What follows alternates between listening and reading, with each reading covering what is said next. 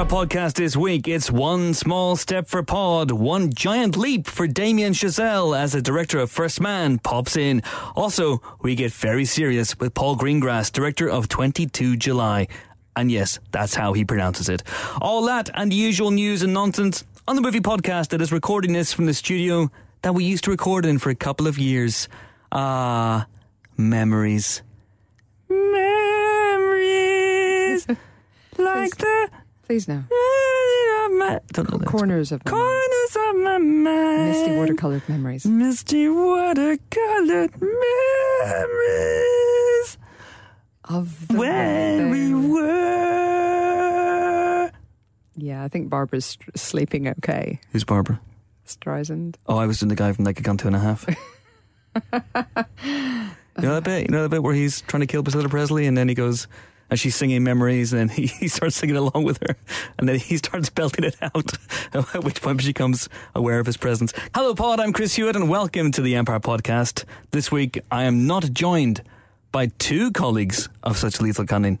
I'm not even joined by three colleagues of such lethal cunning. And if you're thinking, hey, is Chris joined by four colleagues of such lethal cunning? Then I've got news for you, pal. Wait a minute. Five colleagues of such lethal cunning? No, not even close. Six colleagues. of this is- Okay, yes. Uh, no, I am joined by just one colleague. Luckily, she has more lethal cunning than all the other colleagues of lethal cunning put together. If you heard a high pitched squee emanating from the London area at some point this week, that's because this person discovered that there is an In the Heights movie coming starring a bloke from Hamilton. I mean, it's very relevant to my interests. Very relevant to your interests, isn't that right? Geek Queen Helen O'Hara. It is. How are you? I'm good, thank you. I'm I'm I'm busy. It's the run up. Well, it's no, it's just Oh. started. The London Film Festival's just started, so there's been a lot of people in town, a lot of screenings on. I don't want to sound ungrateful, but it needs to stop immediately. Well, you sound a little ungrateful, if I'm honest. It, it, yeah. But it is. It's always a busy time for of year for, for us because even if we don't go to the premieres, which we don't because we're not very important, we we do. There's a lot of people in town. There's a lot of film screening. There's a lot of stuff happening, and, Yeah. and it does make it a, a busy time. But it's, It's great because. I've I've seen a lot of extremely good films, not all of which I can talk about. You get to see the films. I don't even get to do that. uh, the the pre screening, you know. Oh. um, and and uh, I, I was in Zurich last week at the Zurich Oh. Film Festival. I'm so glamorous. I've never been there before. I've never really done this kind of thing before, but it was uh, extremely interesting. was it Zurichi? How, how was it? It was quite Zurichy. There was um the the hotel kept giving me um, Swiss chocolate in my room, which was superb. Those like bastards. I know. It was like every time I came back to the room, they'd, they'd been in and left some more chocolate. It was like, I could get used to this. Um, also, there were some films. Um, I was on a jury to uh, to judge the sort of emerging Swiss talent. Um, which was very exciting. So I got to watch a bunch of Swiss films, some of which are a bit, I have to say, a little bit downbeat. But we chose one uh, that Phil de Semlyen, uh, formerly of this parish, would be proud of. It's a film called Walden, and it's basically wordless, sort of slow rotating 360 degree sh- shots of a tree in a forest, which is cut down, turned into planks, and spoiler, shipped across the world to be used in another forest. wow.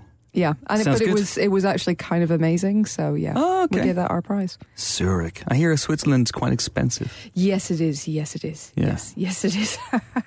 uh, hence, I'm working hard this week. Did I tell you this week I saw Chris Pine in a lift? is that his new film?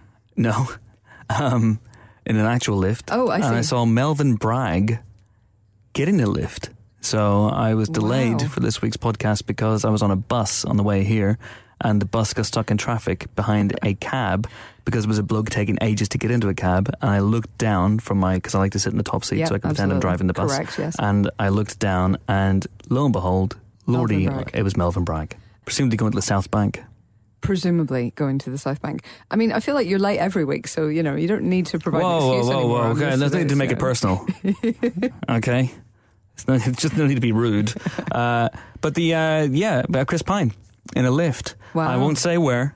I won't Okay, say yeah, where no. because I don't want to, because I It's the believe same it's somewhere place where we, he's staying. Yeah, it's the same place we saw him before, so we have reason to believe that he is there a lot. And I he's have, staying there while I Woman's suspect strongly that's where he's staying, Yeah. and uh, he was in. Uh, he was he was dressed for leisure, shall we say? Right. You would have enjoyed it, Helen. His Yeah. hair was skewiff It Ooh. was, uh, you know, it Oh, was like right hair. angles to his body. Gosh. Yeah. You all right? Do you want I'm to, fine. Do you want, to, do you want to, do you want to take a second? No, it'll just, you know, keep me warm through the whole podcast. That's You're good. You're good. Um, so there you go. Chris Pine in a Wow. lift. Hey, well done him. That's it. Right. So it's just us this week. Oh, No one so- else. No one else could be bothered. So James couldn't be here. Meeting. James isn't also here. He's in a meeting. Everyone else is either busy or dead. Everyone's really who who's dead? Do I want to know? You don't want to know. Oh. Uh, so just us, just me and you, just chatting away Brilliant. about the films. Great. Should we have a question? Yes, let's do it. Should we do questions? In fact, because I asked today, said, "Hey, it's just it's just us," and then uh, people I said, "Send us your questions." Uh, and so people sent in some questions, and uh, I haven't really had a chance to take a look at them. So shall we? This is- um, is going to be great already. I'm, this is I'm good. sure. We have 44 replies to my tweet. We're not going to do 44 questions, but I'm just going to take the, the questions as they are, okay? Okay. Okay, we'll, we'll race through as many as we possibly can. At Chubby Ewok, will Grimsby ever be seen as a comedic genius Oh. movie that was overlooked? No, okay. I have to say, so Darren is uh, is a radio DJ. Uh, we have spoken many times. Hello, Darren's a radio DJ and he wants to know uh, Will Grimsby ever be seen as a comedic genius movie that was And overlooked? It is a running gag between us. I've been on his show a number of times. Okay. He's a lovely man. It's a running gag that uh, I hated Grimsby, and he continues to attempt to persuade me of its merits, Mm-hmm. and I continue to say that it has none. It has no merits. No merits, and I that those are strong words for a film featuring Mark Strong, but it has no merits. Mm. Yeah. So sorry, Darren. Does Darren talk like that, by the way? No, Darren Oh. is, is a much. He's not smashy or nicey. That's a shame, isn't it? There is a bit, though, in Grimsby, Helen, No, where Sacha Baron Cohen meets Annabelle Wallis. She comes to his hotel room. They're in South Africa. Sure. And she's there. She's there to seduce him. Mm-hmm. he's just done a massive poo, right? yes, and has called So- for yes, and has called for someone to unblock the toilet. He thinks that she is there to unblock the toilet, and he's an idiot. So he's overlooking the fact that she's in a negligee and all sorts of stuff, and looking sexy, and Uh-huh. clearly wants to do the sex with him. And he starts describing his turd to her. Yes, uh, and I remember. In, in terms of its dimensions and its length and its its firmness. I wish I and she didn't thinks that remember. he is describing his penis I understand. and even now, I'm thinking that may be it. That may be the zenith of comedy. It may be all The downhill from there. The zenith of comedy, Yeah. as we all know, and I was discussing this with some people last night, is when is when Fabio went on a roller coaster, and an inaugural ride of a roller coaster. Was Ollie Richards one of these people? Yes. Yes, I thought so. And hit a goose. He hit a Um, goose. Oh, uh, more more accurately, a goose hit The him. goose hit him. In Yeah. fairness, he would not hit a goose on purpose. No disrespect to Fabio. Yeah. Do you know? But that's that's a funny bit. That's a funny bit. No. No, No. no. Funny bit when they're hiding inside No, an elephant. no. Okay. I think No. that I think Grimsby is underrated. We saw it together at the premiere. I remember you liking it, and I remember hating. Mm-hmm. I remember us having a discussion afterwards about how many star you were going to give it, and and uh, I've seen it again since. I saw it with my wife drinking game, and uh, we we laughed like drains. That's because our minds are in the gutter. Laugh. Yeah. Trains do laugh. Trains do laugh. At Streatham Horror Story, let me just see. Oh, it's Cat Brown. Cat Brown asks, I would like your recommendations for ludicrously cozy films to watch in October. From under a pile of comfortable blankets armed with hot drinks and stew, possibly with miniature gourds arranged on a shelf. Well, it is decorative gourd season, bitches. So, Okay. uh, and I'm quoting McSweeney's there. Do look at it up if Okay. you've never read it. It's a wonderful piece. All right. Um, yeah, um, comfortable films are good this time of year. I mean, it's not very cozy in many ways, but it is very seasonal. I would say Mm-hmm. something like Practical Magic. I'm not saying it's a great film, but it is the kind of thing that I find myself watching on, of a cold night wrapped up in a blanket. okay. Um, and uh, and I think it is a little bit underrated. I'm not saying it's massively underrated, but it is a little bit underrated. That film, um, I quite enjoy it. That's an interesting choice. Hmm. I, I, I'm gonna uh, I'm gonna go down a Sandra Boulevard, uh, a Bulliga Boulevard there, and go for While You Were Sleeping, which Oh, I think but that's a Christmas movie. I think It's a Christmas movie. It's actually a Christmas movie. I mean, is it No, though? yeah, it is. I mean, is it? takes place at Christmas. But it's Christmas now, according to the shops, so we might as well just start hunkering down under blankets and just watch Sandra Bullock be the most ridiculously charming that Oh I think God, she's ever been. Yeah, she's insanely charming. And Bill Pullman with his curtains hair. Oh, and his leaning. He le- he explains leans, leaning. doesn't he? He leans. Yeah. I mean, look, Bill Pullman is no Jordan Catalano because we all know that he is the best at leaning. Mm-hmm. Um, but he's still pretty good. That's a joke there for like three people who remember my so-called life, but it is still one Oh of the great God. teen shows, so I stand by it. Okay, I'm going to suggest this is something I've never done. At the moment, my wife, uh, Drinking Game, she's legally had to change her name to Drinking Game, by the way, because of this podcast. My wife and I, uh, at the moment, the films we're watching, we're not even watching films under blankets. We're watching, we're so behind on our TV at Oh, the there's moment. so much TV. There's so much TV. Better Call Saul just finished uh, season four. It is, in my uh, humble estimation, a masterpiece. Uh, this week's finale did something that Breaking Bad never did in five years. Brought me to tears. It's a glorious, glorious show. Good Place is back on. That's good. That's good. Yeah, that's very good. But we're massively behind a Great British Menu. Uh, I mean, I don't so care. You should care. It's incredible. Nah. Chefs cooking food that you will never eat. And it is compelling. No, I like a chef program, but like Then if you you'll want, love Great British Menu. No, no, no. If you want comforting, then Ah. you watch Ina Garten Barefoot Contessa on the Food Network. That is the absolute pinnacle of just feel good, cozy TV. She Oh. just she just lives in a fabulous house with a fabulous garden and a really cute little husband. And she just is like, oh, I've got my fabulous friends coming around for lunch, and I'm going to make something fabulous. And then she makes something fabulous, and then she like serves it up and she does some flowers. Oh my god, it's amazing. I've lost you. I feel like I've lost you, but that's because you haven't watched Ina Garten yet. Is it In a Night It's- In the Night Garden. No, the show is called Barefoot Contessa. Barefoot Contessa. But you know All how. I know she's good? Because Liz Lemon and 30 Rock worships her as well. Ah, okay. All right. Now it's all coming clear. Uh, I'm going to suggest something I've never done Double Bill, Right? Paddington, and Paddington 2. The ultimate coziness. Yeah. I mean, it's just, it's just too perfect. it is too perfect. It's not too perfect. It's just perfect enough. Yeah, just the right amount of perfect. That's what I'm going to say. Uh, Jonathan Cardwell, John O'Card, have you ever had a complete 180 on a film? Mine is Alien Covenant, which I kind of really like now, Billy Crudup and all. I don't know about a full 180, but at least like a 75 degree turn, probably, something like that. I remember when I first saw The Nightmare Before Christmas, possibly because I was really hyped about it, I was a little bit disappointed, and it's massively grown on me every single time I've seen it since. Um, also, The Last Jedi, I was kind of, you know, high three, low four when I first saw it, and now I love it. Really? Yeah, I've gone way up on that one. Yeah, that tends to happen with me quite a lot. Where Mm. I'll see a movie and I'll be like, "Ah, this is good. This is pretty good," and then after the fourteenth time I've seen Infinity War, it's just the greatest Oh my movie God, of it's all so time. good. It's just so Ah. good. Oh my god, the bit where Thanos does that thing with the Oh, what's the it? thing with the stuff. Oh, it's so good. Uh, but yeah, a lot of films like that. I, I was thinking about this this, this week because um, I was thinking about regrets I've had about.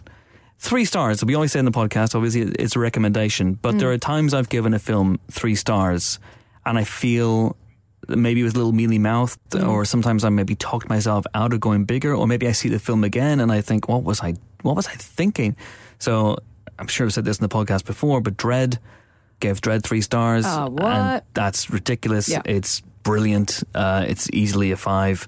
I would have given, I gave Jumanji Welcome to the Jungle three stars last year because I was the first person to see it and I was kind of hedging my bets a little bit, but it's brilliant. Yeah. It's great. And I should have given that uh, at least a four. And yeah, just little things like that. I just, not full 180s, just I like them a little more. And I don't really know about going the other way because There's probably been some stuff that's gone the other way that because I, I tend to sometimes um, uh, I think well sometimes when you see a film once it it's okay and it surprises you and it stands up and there's something surprising in there so your kind of your interest is piqued by that and it kind of keeps you going and then you go back to it and you're like what no um, but I am I, I'm sorry I'm having trouble thinking of a specific example on the spot so Yeah. Oh, well, what can you do?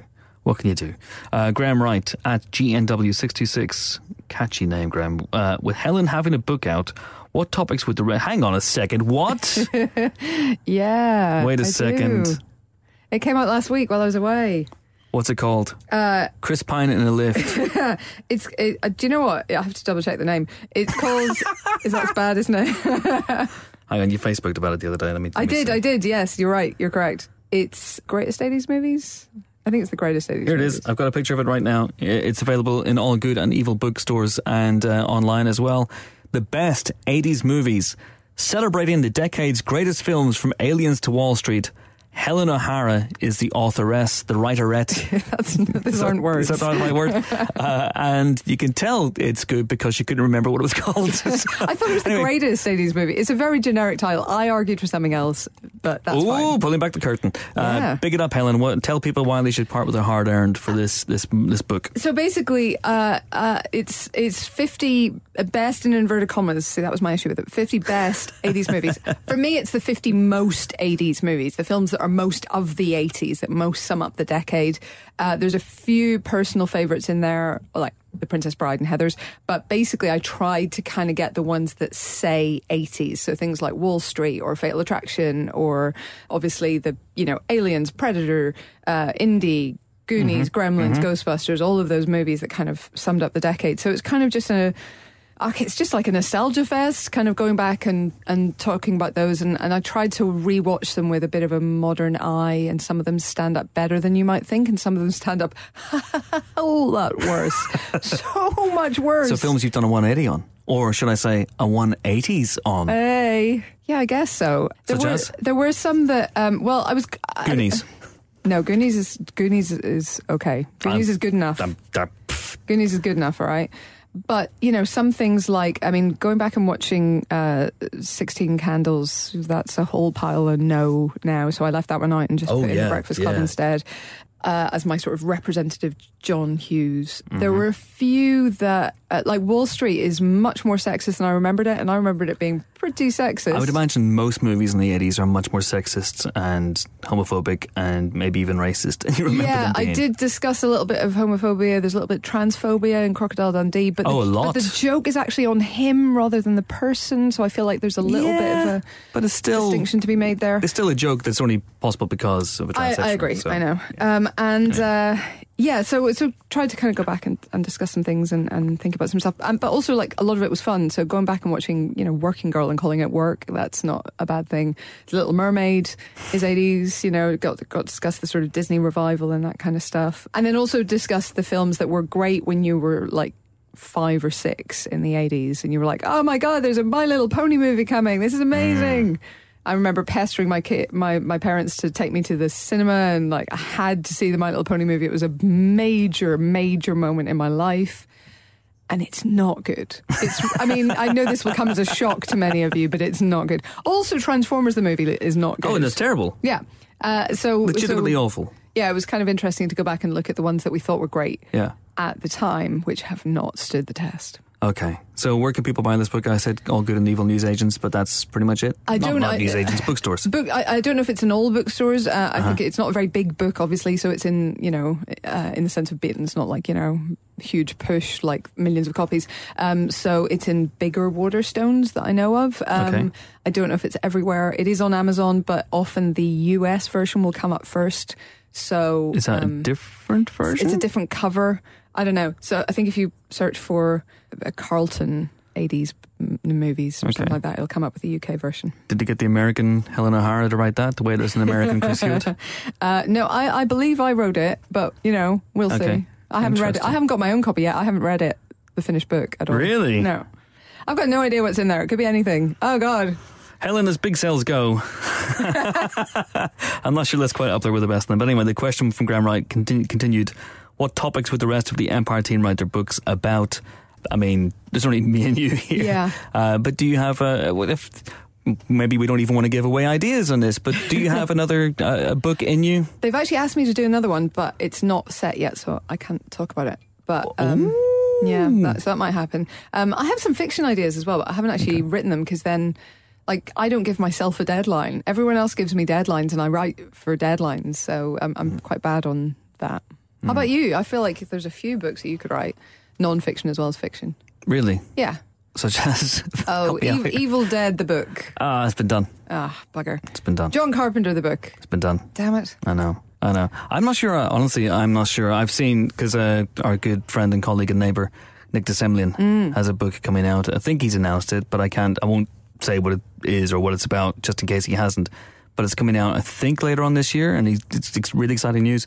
And it's an actual book, uh, not a it's a non-fiction book. It's Yep. about movies. Uh, and I've watched Nick for two years, just, I mean, really go over it on Yeah. this book and really dedicate himself to research and interviews and, and writing just all the live long day. And it's incredible and it's amazing. And he's going to be a published author at the end of it, but it's just fucking hell, it's a lot of work. I'm not sure. I'm not sure that it, it, it's it, that sort of thing appeals to me. I you know, what do I really love enough that there hasn't been a book about that? Marvel Cinematic Universe, the first 10 years. Kevin, give me a call. you know it. You know it. I'm not sure anyone would publish that because it would it would just be me going, yay! Yes, it's like I'm sorry, Mr. Hewitt, you've uh, you've turned in fifty thousand heart emojis uh, instead of a manuscript. yeah, you just sent me a picture of Captain America with Mr. Mr. Chris America Hewitt written in a, bubble next to it. What is that about anyway? If you want to have your question read out in the Empire podcast or multiple questions, who knows? You can get in touch via a number of methods. We're on Twitter as at Empire Magazine. Use the hashtag Empire Podcast or just contact me directly at Chris Hewitt, uh, as these people did today. We're also on Facebook as Empire Magazine, and we're also on email, podcast at empireonline.com.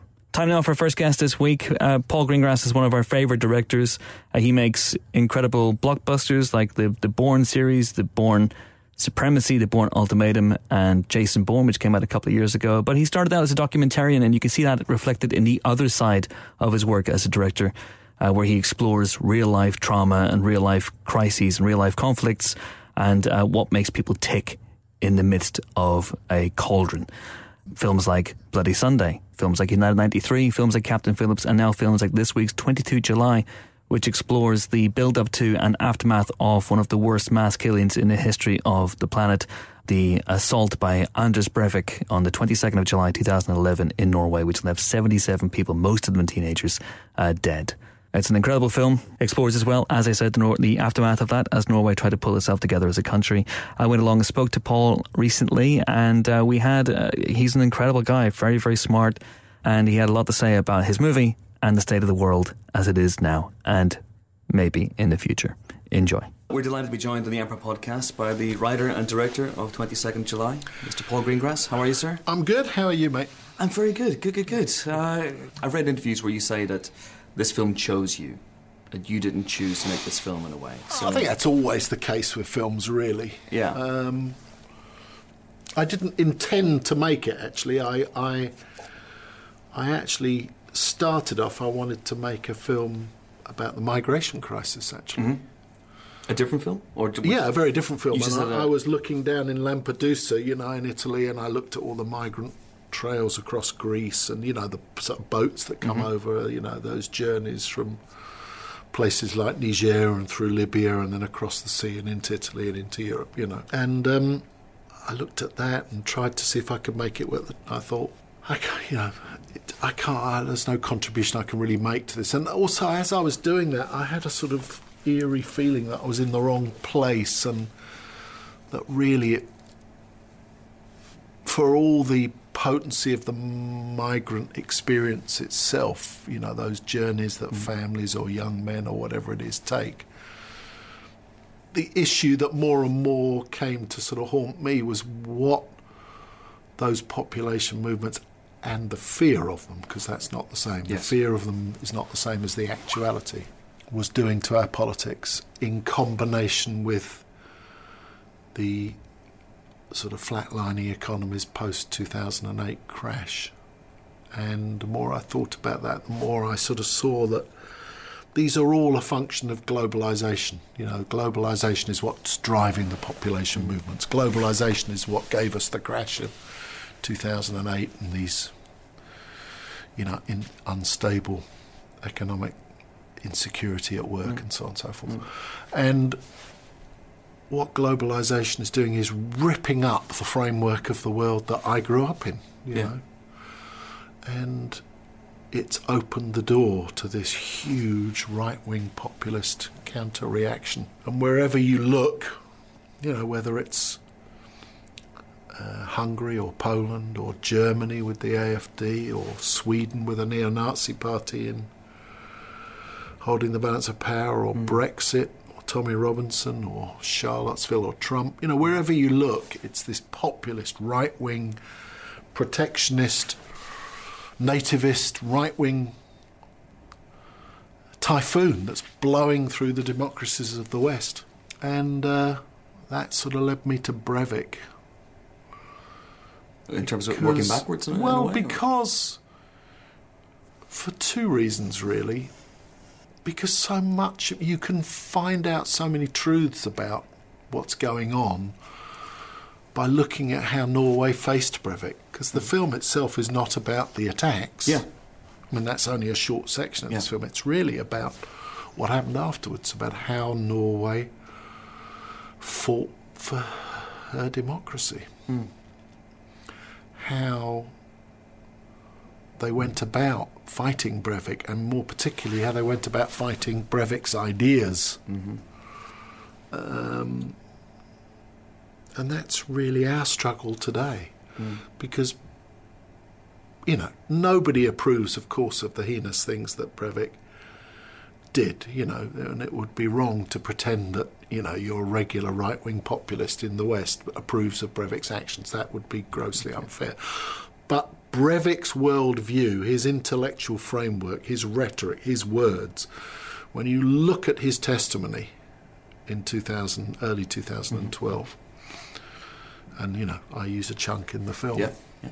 in 2012, that would have been considered extreme ideology, you know, way off the mainstream. But today, that's that would be absolutely Yeah. standard right-wing populist rhetoric. You know, not his actions, Yeah, of course. his rhetoric. His rhetoric, indeed. And that shows you how these ideas, revolutionary ideas, is what they are. That anti-democratic ideas have moved to the mainstream. You know, the Oh, yeah. sham of democracy, the betrayal of the elites, the you know the the perils of multiculturalism, and so on and so forth. Um, and how Norway battled that rhetoric. Is that the important part for you that they that, that they battled it? Definitely. But there were there were discussions obviously, and there are many discussions and debates within the film about Yeah, about giving film's about. Breivik a platform and whether of course, that is and a- that's the issue today. Do you? And it's one of the issues of the film. And I, I'm asked it, you know, in more than a few interviews. You know, are you making the problem worse by giving Breivik a platform? Yeah. that was exactly the debate they had to have, and they came firmly of the view, rightly, I think, that you make the problem worse if you deny the platform because mm-hmm. it's out there. There's a mm-hmm. fire burning. Mm-hmm. You know what I mean? You, you you don't close the door on the barn if there's a fire. You've got to put it out. absolutely. But that that, that's that, what I think. that platform also has to be challenged. And of I think course that, it does. that absolutely is what and, happens in this and film. that one of the lessons of the film is that young people went into that court. You know, not much further than you and I are sitting now, and confronted him, and they confronted him. And we only showed two young people, but in truth, there were hundreds of young people who went into that court, and and spoke to a different worldview, spoke to different ideals, and beat him. Beat him morally, beat him emotionally, beat him intellectually.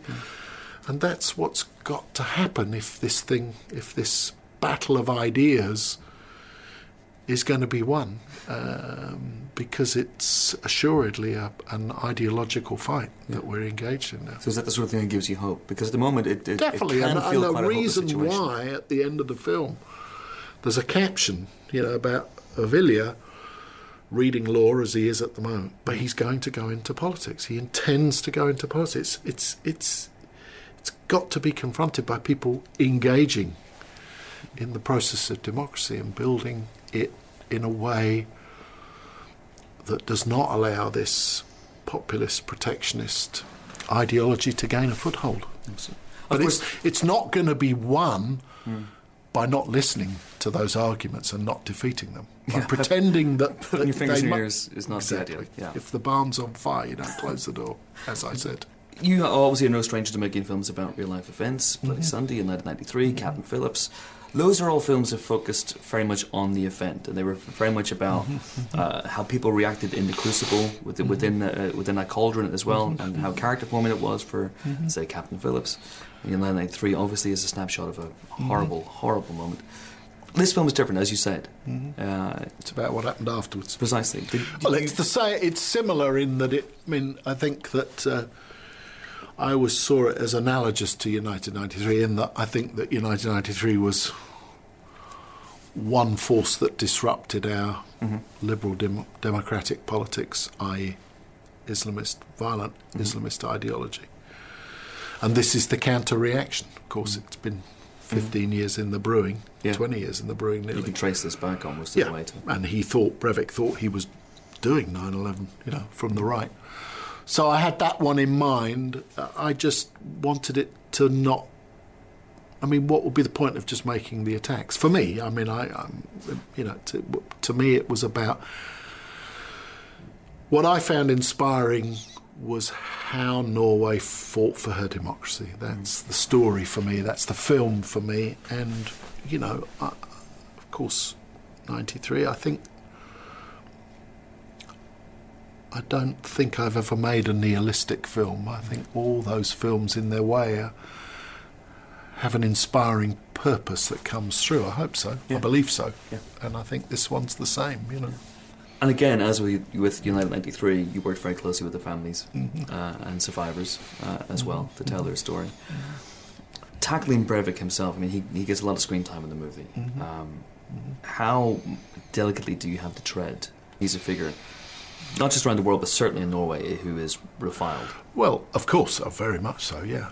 Um, well, I think that uh, I had to explain to the families f- that I was going to portray him. Mm-hmm.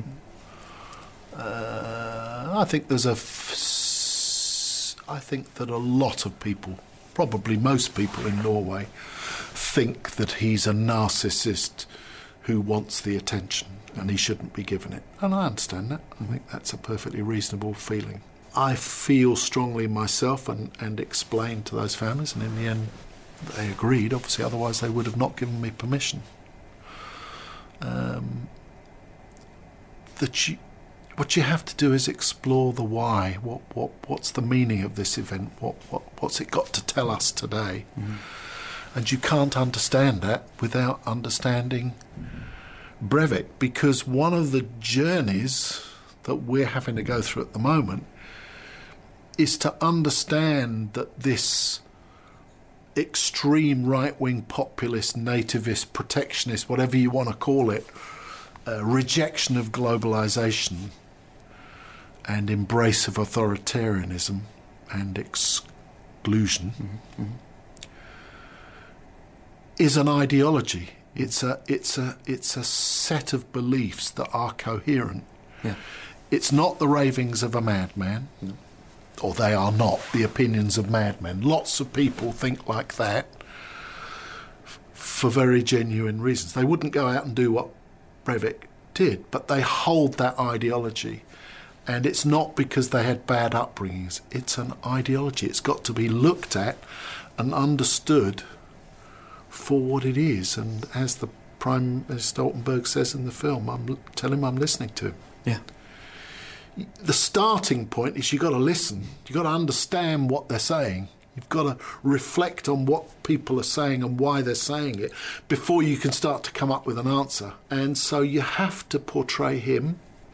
And part of the journey of the film is to strip him down so that you, you know, I mean, I made, you know, there's some, the sort of exploration of his family background, but that doesn't explain why he did it. And then there's a consideration of whether he's psychotic, but that doesn't explain why he did it because he's not psychotic. In the end, what you get to is what the film gets to, which is to think of him and see him clearly for what he was and what he said he was, which is a dedicated, coherent, mm-hmm. intelligent, not as intelligent as he thought thinks he is, but he's intelligent, uh, right wing Yeah. extremist. Yeah. And that is a coming force in the politics of the West. It already is. You can see it disrupting every single democracy in the West is being disrupted by this typhoon of right wing populism. And within that typhoon, being incubated is something much, much darker and violent. and Hmm. that's the threat now. Uh, are you a pessimistic man? You, you, No, I'm not. I, I, I'm already. not, and that's why I made the film. Yeah. I think this this is going to be the struggle. I think for the rest of you know for for some decades. Mm. You know, I think that we're engaged in an ideological struggle. I think that. Um, yeah, it's interesting. I think that I grew up in a post war world where my parents and grandparents had lived through the idea and understood that democracy was not a given. They, of course, lived through the 30s where they faced economic crisis, growth of protectionism, growth of populism and nationalism, and it all flew out of control and it ended up in World War, and they had to fight and, in many cases, die for democracy, you know? That's the truth of it. That generation built a world after the war which was all designed to constrain nationalism, not eliminate it, because it's a very positive force too, mm-hmm. but hold it under guide ropes that held it down, mm, you mm. know, both within each democracy in the West, but also across the West with pan national institutions. And they were all designed to stop this competition between nations getting out of hand. That's the world I was born into and grew up in Yeah, yeah. globalization is tearing all that framework aside and it's leading to this profound reaction. The one hand there's the violent Islamist counter reaction, and on the other side you've got this potent right wing populist reaction. They're all reactions to globalization. Hmm. And I think for young people, you know, here in London and across the West, they, we're going to have to get used to the idea of ideological struggle. What kind of world do they want to live in? You know, I think that young people are going to have to get much, much more engaged. I mean, just on a tiny level, you know, uh, a lot of young people in this country feel bad about Brexit. Yeah. But of course, they didn't vote. Mm-hmm. Had they voted in significant numbers, it would mm. never have happened. Mm. Uh, uh, That's what I mean. Pe- pe- I think we're at the very beginning of a process of young people getting engaged in building the world they want to live in. And again, if you look at Norway, you can see that process. They had to get into that mm. court and they had to confront Breivik, and they did with courage, mm-hmm. with extreme articulateness. They had to to decide and win the argument with him in the confines of that court. And so that, to me, although it's Norway then and those people then, it's really us now.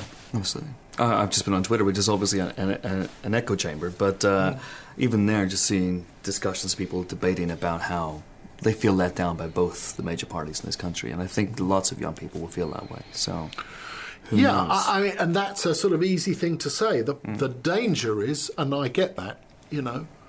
Uh, one of the things that's interesting is that if you look at the 1930s, I read the biography of Clement Attlee recently, a couple of years ago. New biography of Clement Attlee, mm-hmm. you know, leader of the Labour Party. Mm-hmm.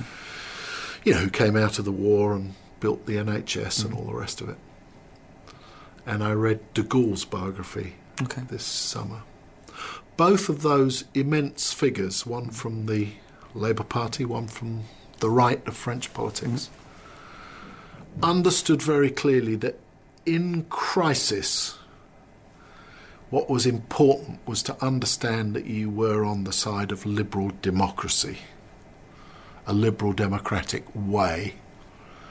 Now, you could colour that to the right, as de Gaulle did, or to the left, as Attlee did. But they both understood and fought all their lives to make the broadest possible coalitions in favour of that. Hmm. And that, I think, is going to have to be the case over the next 10 or 20 years. I mean, I think we're facing. I mean, it's impossible not to look at Europe. Let's forget America. Oh, I mean, America too. we don't hear. It's impossible not to be unnerved by the potency of these right wing populist forces that have been unleashed. and the way that they're. You don't feel they're blowing themselves out anytime you soon. You feel they're getting stronger and stronger. How do we combat them? Hmm. That's the question. Yeah. That is the question. And this film is an attempt to go to Norway, where they faced, in a very particular way, that threat, and watch how they tried to do it. And that's the reason I made the film. Um, sadly, we don't have a lot of time left, Paul. But I, I wanted to talk about the fact that this movie is a Netflix film, um, because that that means a couple of things. Number one, it means that it will be pretty much everywhere around the world Yeah. instantaneously. Good. That's good for my Huge appeal for a filmmaker, I'm, I'm guessing. Uh, Also, in significant numbers of theatres too. It was interesting when I I wrote it, and then we decided to where we were going to make it, and you know, you do a sort of, you know, we had three or four places we could make it. Uh, two or three of them were sort of orthodox theatrical distributors, as it were. What Netflix said is, look, we have the platform. It's our belief that cinema can coexist with the platform. I'm not speaking for them. I'm just saying, you know, Yeah, this is their this is their concept. Their concept is that people will choose because of technology and because young people choose. They will choose how to watch their films. They some will choose to go to the cinema. Some will choose to watch them in home entertainment systems. Some of them choose to watch them on Mm-hmm. a tablet. Um, and so then that's their view is now I think they also saw that they need to expand their theatrical offering. You know Yes. traditionally it was just like one or two cinemas to qualify and that, you know not they really were just a streaming service. That's I think what they're trying to do with this year with people like Alfonso and myself are make genuine films that they're going to release theatrically. I mean, this film will go out in a couple of hundred theatres across the world, which is what it would get a film of like on Yeah. this subject. Yeah. You know, that's what Bloody Sunday got, I, I yeah, guess, as well. well, not yeah. not even Not I even would that, think. Um, what this will get is that plus the platform, and the platform is where young people who I want to see this film will see it. And I, I, it was interesting. I, with my kids who are young adults, you know, when I'd written it, they all said, Netflix, our- we'll all watch it on Netflix. Because you and I will go to the cinema, you know, Yeah. but young people don't always, but they always watch Netflix. So you've got to, you know, it's horses for courses, and that is, uh, it's the best way to release this film. And I think that Netflix have done it superb. And they're going to be a um, a growing and major player in the theatrical space, as well as the streaming space. They, you know, that's that's as I see it. It's an exciting time. The, the, the paradigm seems to be shifting with Apple coming in as well. And Yeah, I mean, I don't subscribe to the view that that the theat- you know, that studios are dead or anything like that. I mean, stu- you know, there are going to be multiplexes and movies. You know, I think that that where Netflix are really making their mark at the moment is in the sort of art house space because Yeah. that's the bit that's struggling, frankly, to sustain the films. You know, because there aren't enough people going. Yes. You know, so so that's where you go. But I'm very. Um, I feel, you know, I think the the the way c- cinema's going is is good at the moment. I mean, it's a it's a good time to be making films of all kinds, big and small. You know. Fantastic. Paul, always a pleasure. Thank No you so worries. much indeed. Paul Greengrass there. We'll be discussing 22 July later on in the podcast, but now it is time for movie news. And uh, Hell's Bells, I think we should start not with the news that uh, Anthony Ramos, who starred in Hamilton, is going to star in the movie version of In the Heights. You can squeak about that all you want later on. Should we start with the can open, worms everywhere news of the week, which is that James Gunn, former director, well, not former director, he was he's always going to be the director of Guardians of the Galaxy Volumes 1 and 2 and former director of Guardians of the Galaxy Volume 3 is now in talks to write and possibly direct Suicide Squad 2. He has not even jumped ship because he was pushed off the ship in the first place, Mm-hmm. but he has swum to another ship Yep. and climbed on that ship. And the ship said, Why were you pushed off that other ship? And he went, Well, for these reasons. And they went, Oh, we don't care about those. so would you like to come on and just help us out here? I think this is Metaphor. Yeah, that, it was like- a, like it was a fascinating metaphor. I was, I was, was like- floundering a little It was bit. like it was like I think it, there's two ships. We should clarify the metaphor. One of them is like an American ship in the Cold War, and the other is like a Russian ship. So it's a Cold War, but there is definitely hostility between the two ships. yes. You yes. know, it's interesting. Um, this is uh, this is interesting news. Somebody pointed out that the kind of people who got him fired from Guardians are the Robbie. kind of people who Suicide Squad was aimed at. I think it was Robbie Collin, wasn't yeah, it? which is an interesting uh, turn of events. But honestly, I think from his point of view, uh, this is probably a good move. Um, it certainly smacks somewhat of, uh, I don't know, revenge, possibly a dish best served Yeah. with a Suicide Squad. Um, it's also, I think, probably very good news for Suicide Squad too, a I film that say so. precisely no one was excited about. Well, that's not fair. There's probably some people out Jack there excited Courtney about was it, excited about Suicide Squad too. That was his. He was the best thing in Suicide He Squad. was. One, Well, no. one of them. Margot Robbie One of- was. Margot yeah. Robbie was the best. But yes, it is. It's a, probably a good uh, a good thing for that, and I do think it plays to James Gunn's strengths because I think there was, you know, his filmography outside of Guardians is a bit harder, and outside of Scooby Doo is a bit harder edged um, than those movies, and Yes. uh, and Suicide Squad gives him a little bit more room, a little bit at least, to indulge that side of his interests. So it would seem like a pretty good fit for him. And obviously, he can do great work with an ensemble who have superpowers and run around doing things. Yeah. Um, yeah. so you know, I think I think Disney made made the choice that they made and have stuck to it, um, despite Mm-hmm. Despite uh, everything. Everything. Yeah. And so they should do nothing at this point but wish him well and wish him luck. I think. I agree. Although I said on Twitter that if there is anything, anything that is going to get him back on board for Guardians 3, I would say it's going directly to their rivals. and and maybe making a, a, a silk purse out of a sow's ear. Uh, which you know, I don't think either of us liked Suicide Squad. It was a big hit around the world, but then so many terrible movies are, and but there is potential there, and there's talk that this is. And th- th- also, the, he's just on to write it at the moment, and there's no guarantee that he will direct True, it. true. And various directors, including uh, Jaume Collet-Serra and Gavin O'Connor, and of course David Ayer, were linked with this movie over the last few years. But I suspect that Gunn will get it towards the starting line at least. And it does feel really tonally and attitudinally, if that's a word, it isn't, but I'm going to go over it anyway.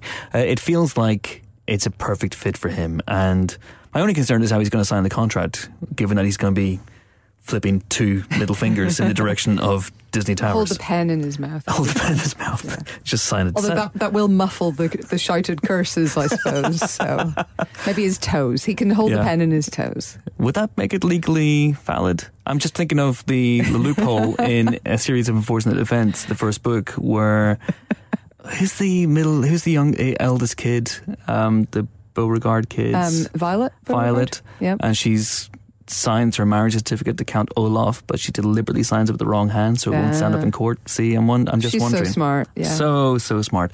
But uh, personally, I feel that this was inevitable. I think this was inevitable. The minute that the minute that uh, Disney gave him the old heave ho, I wouldn't be surprised if he, overtures were being made in his direction, not just from Warner Brothers and DC, but oh, from, sure from from all sorts of other yeah. studios. Yeah. And it is fascinating to me that Disney drew a line in the sand and went, like as I alluded to, they went, these things you tweeted years and years ago, unconscionably do not fit with our uh, with our our uh, image as a company. And Warner Brothers just went, yeah, I don't care, I mean, look, we, we said at the time they were terrible t- tweets. They weren't funny. ill Um, judged. they were ill judged. But at the same time, they were tweets. yeah. You know, years ago, he apologized for them. I, it just seemed, yeah. Mm. But yeah, I, I agree. Uh, the, the I am a lot more excited about Suicide Squad 2, a film I actively did not want to happen until this week, and now suddenly I'm thinking, you know what? I mean, if it happens, so be it. Yeah, absolutely. What next? What's happening? World War Z 2. You know, that film they've been talking about since. Thank you for saying Z. I try. I, I, I naturally say Z, so I did it to please you. So Thank you. that was my little concession for you. Uh, I don't. They've been talking about this for how many years now? Five, six years. the since first one came out in uh, 2013. Right, so five years um, uh, since it was a hit. It was a hit, and I liked uh, it. and they're now yeah, it has many good things about it, which we should talk about in a minute. But Hmm. they're now finally shooting, ready to shoot World War Z two. Uh, it'll be going into production next summer. Mm-hmm. Um, Brad Pitt is back as Gerry Lane. Gerry Lane. David Fincher is directing. Um, Yes. So that's e- exciting. And uh, Utopia and Black Sea writer Dennis Kelly has apparently been working on the script, although it's not 100% locked Yes. in quite yet. But that is Fincher. a Fincher. Fincher I mean- zombie movie. I mean, I genuinely did not think this was ever going to happen. He's been linked with it for a long, long time, Long Fincher. time. But uh, this is uh, this is coming from an interview with uh, Dede Gardner and Jeremy Kleiner, Or Dede who are. Brad Pitt's producing partners over at Plan B. So Who, they're by the saying way, Fincher's are on doing- board, They're they're doing incredible work at Plan B. I mean, I've Oh, seen some work. Oscar contenders this year, and Yeah. wow. Um, so yeah, so it's it's exciting. I think uh, World War Z. I love the book, as I've discussed many times on this podcast before. I think it's fantastic, um, but its episodic nature obviously doesn't lend itself uh, instantly to a Hollywood adaptation that is uh, direct. So they they threw away some key aspects of it. I had issues with some of the d- decisions made. Uh, fast zombies are a major change from the book, and take away from some of the book. The book has this brilliant slow burn, sort of first third of the zombie plague gradually spreading around the world in a really a realistic way of how this disease could happen or to, could Yeah. spread at least. And I I loved that bit. Um, and they, they lost all of that by making them fast zombies. It doesn't make any sense. But, um, but it was a propulsive, um, intelligent, uh, action film that they made. Um, they took almost nothing from the book in the end, except that there's an attack on Jerusalem and the UN is involved and there are zombies. That's basically it. But I think there's there's loads more there that they could, they could explore, and I think it could be really really cool. Um, so I'm hoping that they get this one right, and maybe take yeah. like a little bit from the book, like maybe like five things instead of like three. isn't there a bit where the Queen finds zombies? No, but they talk about the the Queen and the royal family. Um, uh, take refuge in, I think Windsor, Windsor but they take in a lot of people as well, and they take in people to all the castles, and they sort of they in the same way that the royal family did during World War II, they kind of inspire the troops. The Pope takes refuge in Ireland. Ireland is pretty zombie free. That's good news Craggy for us. Island. He goes to Craggy Island. But there's all these just really, really cool stuff. An, an Indian general is really key in the fights. He's mentioned in passing in the first film, but you never see that. That would be really cool to Okay. see. Um, the tactics that they develop to fight zombies would be cool, but they won't work against fast zombies, so they'd need to come up with something else. Yeah. But it'd be interesting to see the development of that, you know.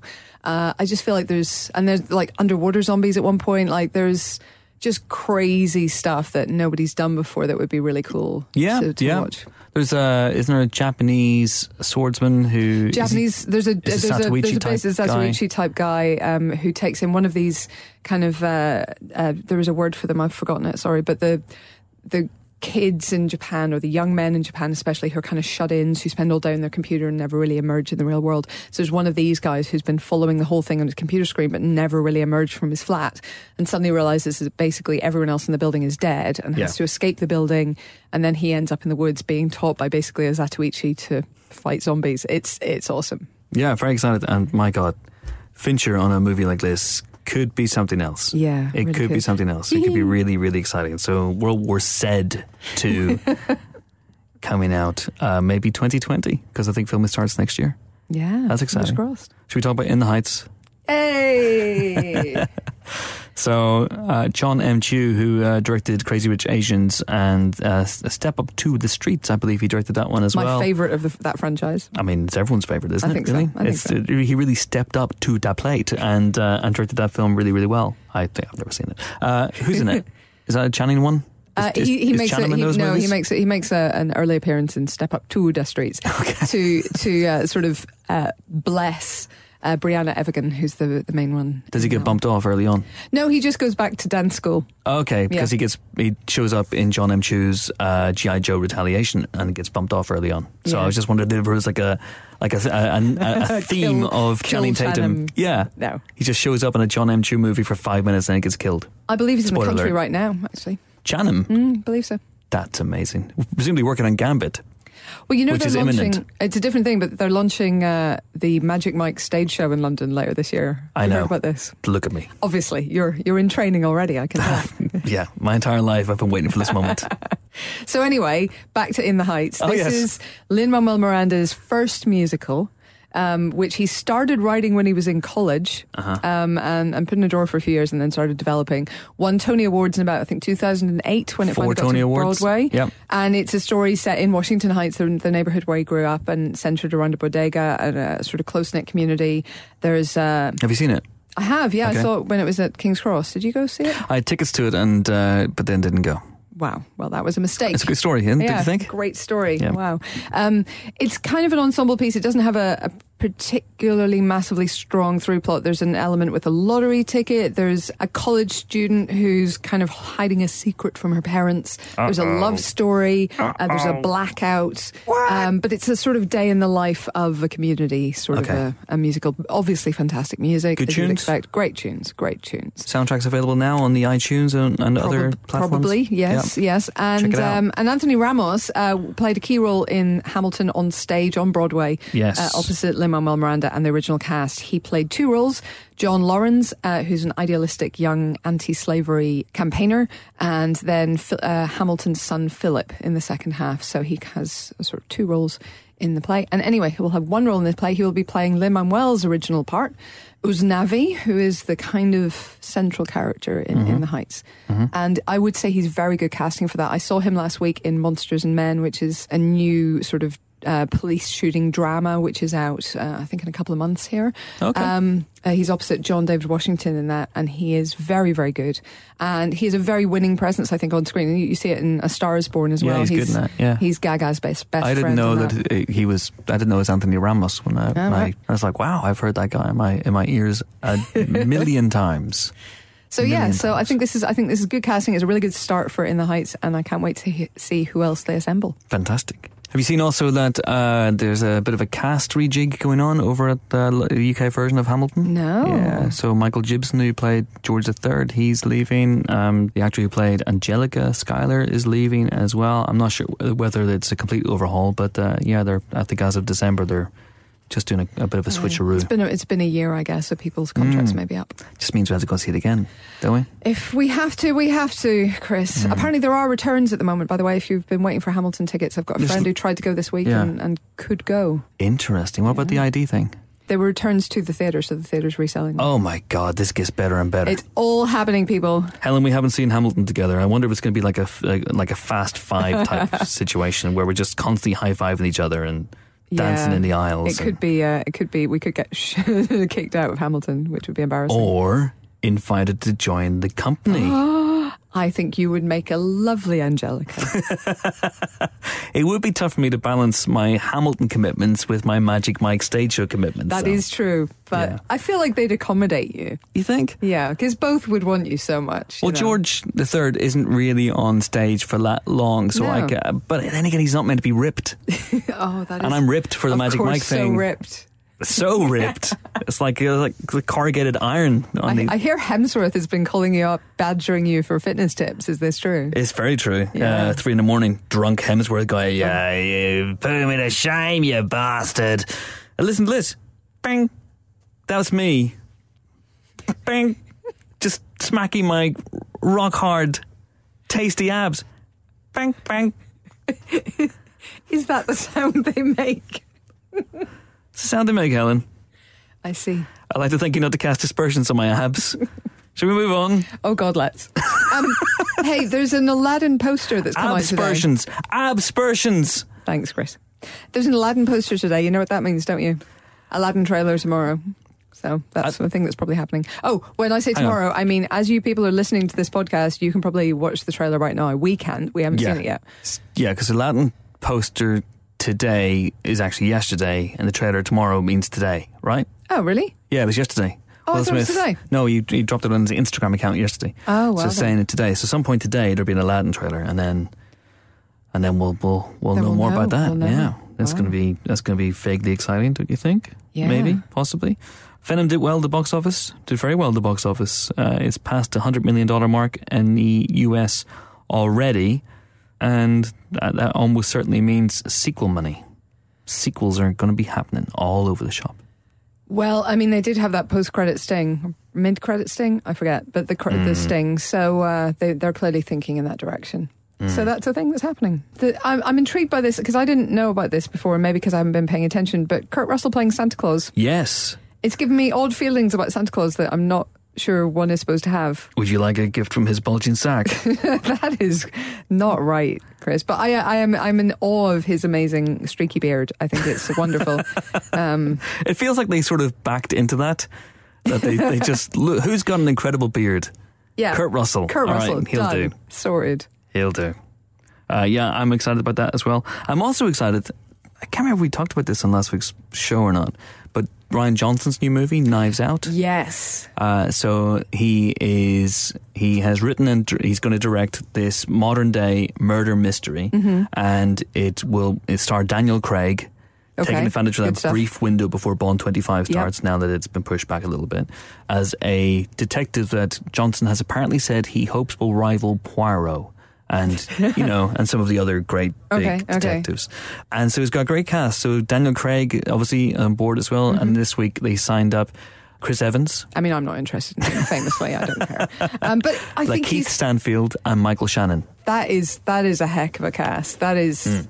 That's a really a tasty combination of people there. There, mm. I have to say. I think. I think first of all, Chris Evans is going to have a really interesting post Marvel career. I think there have been you know suggestions in the past that he wanted to kind of break out and do little different things. I mean, from you know Scott Pilgrim, a little bit from his Broadway work. Um, I, I, think he's I think he's going to do some really crazy stuff. The Iceman as well, absolutely. Um, I think he's going to do some really interesting stuff in the next couple of years, and he's worth keeping an eye on. And hopefully he'll he'll experiment a bit more with directing as well, which I know he's been anxious to do. Michael Shannon always always great. Lakeith Stanfield actually always always great. Like when's the last time you saw him be bad or disappointing in any way in anything? Never quite right. Never. So I am calling me hyped. I'd like to see a woman in the cast sometime, but you know, they'll get to that. They'll get to that. All right. But I'm wondering because uh, apparently they said that because uh, the plot details are under wraps. But here's my theory. Okay, right. so they said that Stan- Shannon and Stanfield are going to play detectives, right? So right. we all know Daniel Craig is already a detective. Sure. I'm wondering if the plot revolves around a group of detectives being like world famous detectives. So like Competing. Johnson's Johnson's version of you know Poirot and Marple and Morse and Frost and all these and Grissom obviously from obviously, CSI obviously, obviously. Columbo all those guys getting together and one Gibbs, of them NCIS Gibbs. Man. be Gibbs. Ah oh, well DiNozzo De, Gibbs no, and DiNozzo Gibbs. no just Gibbs. Oh, you, you, can't have NCIS anyway anyway um, and they all come together and it's amazing. Okay.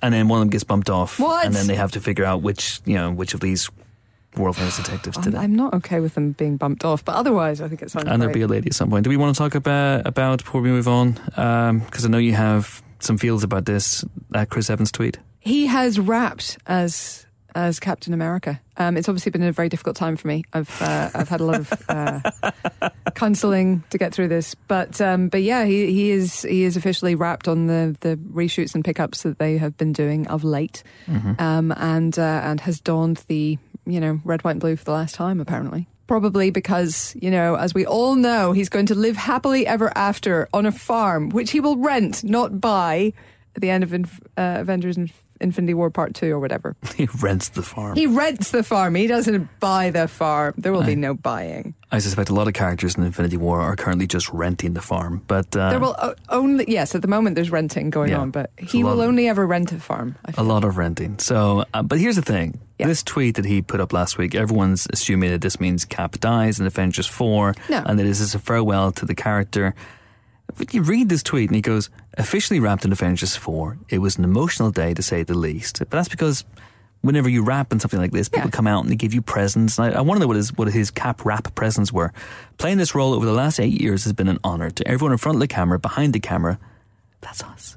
Oh my God. I've been behind the camera on a Captain America movie. Oh, me too. So there you go. Hey. It's us. He's thanking us by name. uh, and in the audience, also us. Also us. He we thanks us twice. Oh my God, Chris, that's amazing. Thank you for the memories. He remembers us. he does not. Eternally grateful. That's what he. That's why he finishes. Now, what nowhere there does he say if he had said, Um, OMG, you guys just finished Cap's death scene. Um, totally Yeah. Blood everywhere. People think it's a, it's a goodbye to the experience of shooting Cap. It's not necessarily a my character has died now. It's been it's been on record really, really clearly that this is his last film as Captain America. So for him to say that is not a spoiler. It does not mean Cap's dead. Yes. And I maintain that he will merely rent a farm where he will live happily ever after with Bucky and Peggy. Somehow. Wow, this weekend's are going to be interesting. Hey, no judgment, man. No judgment. no judgments here. Not on the Empire podcast, that's for sure. This is the safe space for your, your Cap, Bucky, Peggy fantasies. it's all good. Uh, right, that's it for the movie news.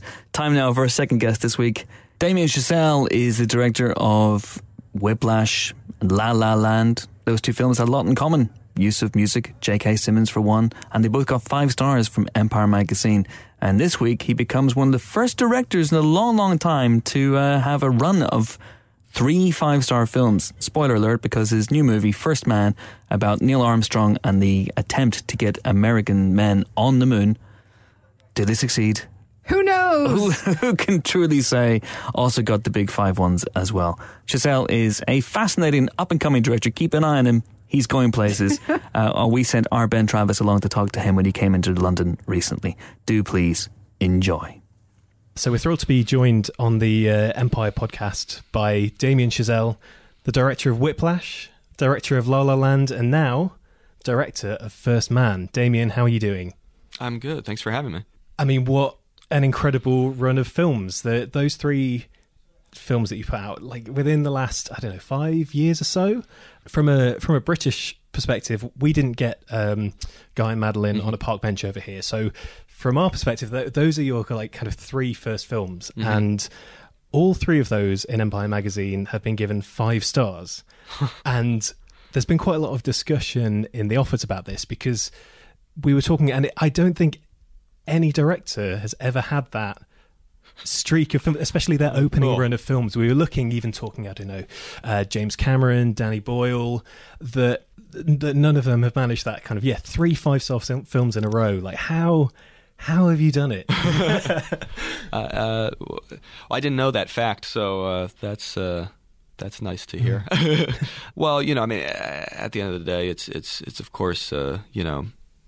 Uh, subjective whether you know whether the movies work or not. I guess for me, it's I, I try to just make movies I would want to see, you know, and and um, um, so it probably all comes back to being a cinephile. You know, for me, it's I grew up my whole life wanting to make movies, and so before I could kind of get my own camera equipment, I could at least watch movies. So I spent a lot of time watching, reading about them, writing scripts, watching some more, uh, rewatching, just trying to learn. And there were just so many experiences that I had, and I still have to this day, watching films and just getting my mind blown, you know. And uh, it's such a wonderful experience for me. I live for that experience as a movie watcher. So I, I, I, I as a movie maker, I just want to try to do my best to provide an experience uh, like that for the viewers. And obviously, the last time that we had that from you was uh, was La La Land, which actually it doesn't feel like that long ago. It's about kind of two years ago. I imagine probably longer since you were making it. But um, can you tell me a bit about when did First Man come to you? This is your f- the first of those three films that uh, you're a director but not credited as a writer on. Um, Right, What yeah. shape was it in when uh, you entered the project? Well, it was uh, it was actually right before I started shooting La La Land. Um, I, I, I had um, finished Whiplash. Uh, La La Land was kind of slowly getting up and running, but wasn't you know up and running yet. Um, and I met these two pro- producers in L.A. who who uh, uh, uh, uh, Wyck Godfrey and, and Marty Bowen and uh, three producers, Isaac Klausner, and they they had uh, you know they, they they had a few projects that they sort of you know were asking me about. They had liked Whiplash and. Um, kind of asking me what I was interested in, and I wasn't really sure. Uh, other than I, my head was was completely in La La Land at that point, so I didn't really know what beyond a romantic musical I would be interested in. And they gave me this book by Jim Hansen called First Man, this biography of Neil Armstrong. And I, you know, I hadn't been a big space geek growing up or anything like that, but I just uh, I became riveted by just you know reading this story of uh, of uh, an event that I thought I knew, but kind of realized I didn't. An individual I thought I knew, but realized I didn't. Uh, just the whole story behind the story became fascinating to me, and sort of uh, uh, uh, immediately I, I wanted to do it, but I also knew that I needed help. I needed someone to adapt this book who could dive into the research, who could do a lot of the heavy lifting, especially while I was shooting La La Land. So mm-hmm. I, I met Josh Singer, incredible writer. Uh, this was before he wrote, uh, uh, well, he had written but hadn't shot Spotlight, uh, mm-hmm. for which he later won the Oscar. So I was very lucky to get him before before that happened. Otherwise, we probably couldn't have afforded him. Um, and but Josh just went to town with the research and started going to Houston and making trips to to visit the families and the astronauts themselves while I was shooting La La Land, so that by the time I was finished with La La Land, there was a draft of the script, and we started working together and brought Ryan on board, and it just became this kind of uh, a thing right away. And I mean the the approach that you take in in this story, it's it's not the science, it's not the uh, that side of kind of how do you get to the moon. There is an element of mm-hmm. that, but it's it's on Neil Armstrong. It's Neil Armstrong's mm-hmm. story. Um, were you able to help kind of shape the script in that direction? Then, if you were on stage, on board, at kind of that early stage before the, the screenplay was fully written. Yeah, I mean, I, I sort of. Uh, uh, after looking at the book and some some, of, some archival materials, I sort of figured out what my take on the story would be. Um, uh, you know, this idea of doing about a seven or eight year span of Neil's life and just kind of beginning when he joins NASA, ending when he lands on the moon, and looking at it as kind of a mission movie from his perspective to try to sort of figure out uh, in the storytelling how, uh, show how uh, in an almost procedural way how this was accomplished this insane endeavor was accomplished. And so josh kind of took that basic you know idea those basic parameters and ran with it. And um, and then yeah, it was a very collaborative process. We sort of worked together a lot on the script, and then Ryan as well uh, uh, worked a lot with uh, with Josh and myself on the script, and, and and and did a lot of research on his own and with us, and so it was it, became this kind of triangle in a way, uh, very much of of of um, of all of us just trying to craft this thing. Mm-hmm.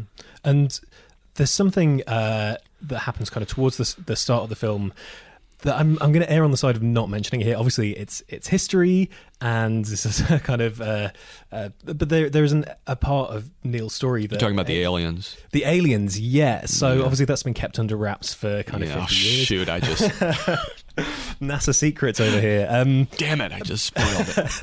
but there, there's um there's some kind of personal tragedy mm-hmm. in Neil's life that that Yes. As yeah. you see the film, um, feels like a part of the impetus for him to kind of take on this mission. How aware of that story were you? Because I think everyone everyone knows he went to the moon, and it was this kind of.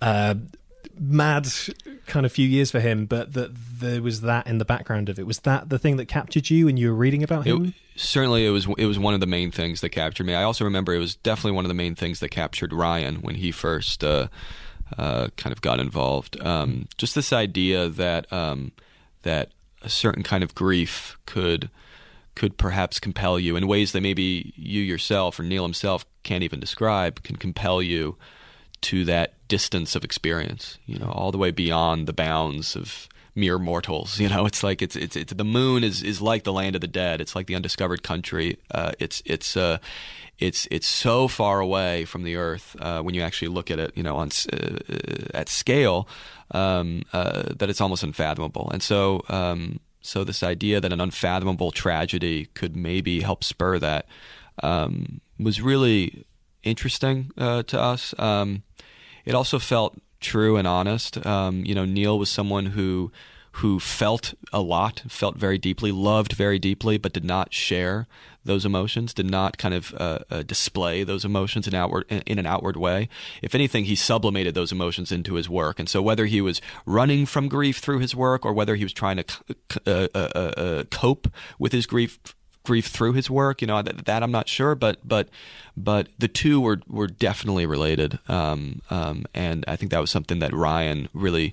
Um, you know, felt passionate about trying to to flesh out mm-hmm. because so so uh, Whiplash comes out and there's obviously a, a uh, it's about jazz music, and mm-hmm. then uh, La La Land comes out and there's a musical element there. And I I remember seeing uh, when you were going to do First Man, thinking, oh, how does this? This seems mm. like a sort of different project, but I guess all of your films have been um, about not just this, but but men who want to do great things and who are pushed with that ambition. so is that is that do you see that link between your films? Is that just a topic that that you find interesting? And yeah, I mean, um, I think, uh, well, I think just that sort of pursuit of a dream. You know, mm. whether maybe whether it's an artistic dream, like in the earlier films, or whether it's you know this kind of dream of walking on the moon is is uh, um, I'm interested in in trying to uh, I don't know maybe maybe in some way uh, I would say de-romanticize that pursuit even though of course La La Land is you know pretty romantic or, or tries to be. But uh, but you know to, to, to try to show the pursuit warts and all to try to really show the ups and the downs and show how hard those kind of pursuits can be um, uh, and so whether it's you know uh, uh, whether it's Miles Teller's character in Whiplash or, or Emma Stone's character uh, in, in, in La La Land or, or, or, Ryan's character in La La Land or, or, you know obviously Ryan here or, or, or, Claire Foy playing Janet Armstrong here you know it, it, uh, I think these are characters who are all just um, uh, I mean on a certain level uh, ordinary people you know hopefully just very relatable fallible human beings um, that we can relate to on that level. But uh, but they they're existing on this precipice between reality and and the fantasy of mm-hmm. those dreams you know and mm-hmm. in this case it's it's the fantasy of the moon this this object that hangs in the sky that kind of hangs over all of us and what does that mean and uh, it just seemed like a very powerful metaphor in a way for for all all human achievement all kind of you know human pursuit of, of dreams mm-hmm. Yeah it reminded me a bit because there there are various shots here of, of kind of Ryan occasionally looking up and seeing this sort of spectre of the moon yeah. hanging over him reminded me of almost a Gatsby-esque way of him oh, staring out of the green light. Yeah, that's um, beautiful. That kind of the the distance of it is so close and it's so far at the same time. Yes, yeah. Um, well, that's that that's that's uh, that certainly applies to the moon. The so far and so close. I mean, s- so much so that I, I remember being shocked when I first kind of found out, sort of visually, and we mm. do a sort of graph like this in the film, how far the moon was, and yet it's something that we live with every day. We mm. see as though it's right around the corner. So you said before you weren't particularly like a you weren't like a space kid. You weren't into it. No, wasn't like that no. was a massive thing for you. But yeah. then did you did you go to NASA when you were prepping for the film? Um, did oh you yeah. have that experience? And were you freaking out when you got there? Did it was it surreal to be it, to be at? It was, and, and the first time I remember being, uh, uh, you know, somewhat uh, stressing out quite a bit because I think I was realizing firsthand just how much I'd have to learn. I mean, mm. that, that this was uh, this was a really exciting opportunity to do this movie, but it was also a real challenge. It was going to be a real responsibility. It was going to be uh, it was going to be something that we couldn't just half-ass. We had to we had to do the homework to get this right. But you know, to actually walk through the hallways of NASA at Houston, or to you know, or, or to get to visit uh, Cape Canaveral, um, you know, wh- where we shot at uh, a little bit as well. Um, uh, you know, or, or, or, Edwards Air Force Base, where where Neil uh, worked as a test pilot in Lancaster in California, you know, where we also shot. These places, uh, it was just a world I didn't know. You know, mm-hmm. I think partly because maybe I didn't grow up as a space geek or anything. Uh, uh, I was all the more excited. To, it felt like I was opening the doors on something that was just uh, unlike the world of music or the world of film or you know sort of subject matters I delved into in previous movies this felt fresh to me. It felt like something that I hadn't really scratched the surface of mm-hmm. yet. So I was, uh, you know, simultaneously excited and uh, and you know somewhat fearful of mm. just you know how much work would be required. And one thing when uh, when Neil goes to, to NASA in the film uh, as part of his training, uh, I think people will be aware of this in general. That um, as part of the sort of zero gravity uh, training, there's this sort of gyrosphere thing. They strap yeah. an astronaut yeah. into this crazy contraption that spins them all kind of different ways. Uh, and there's a scene of that in the film. Mm-hmm.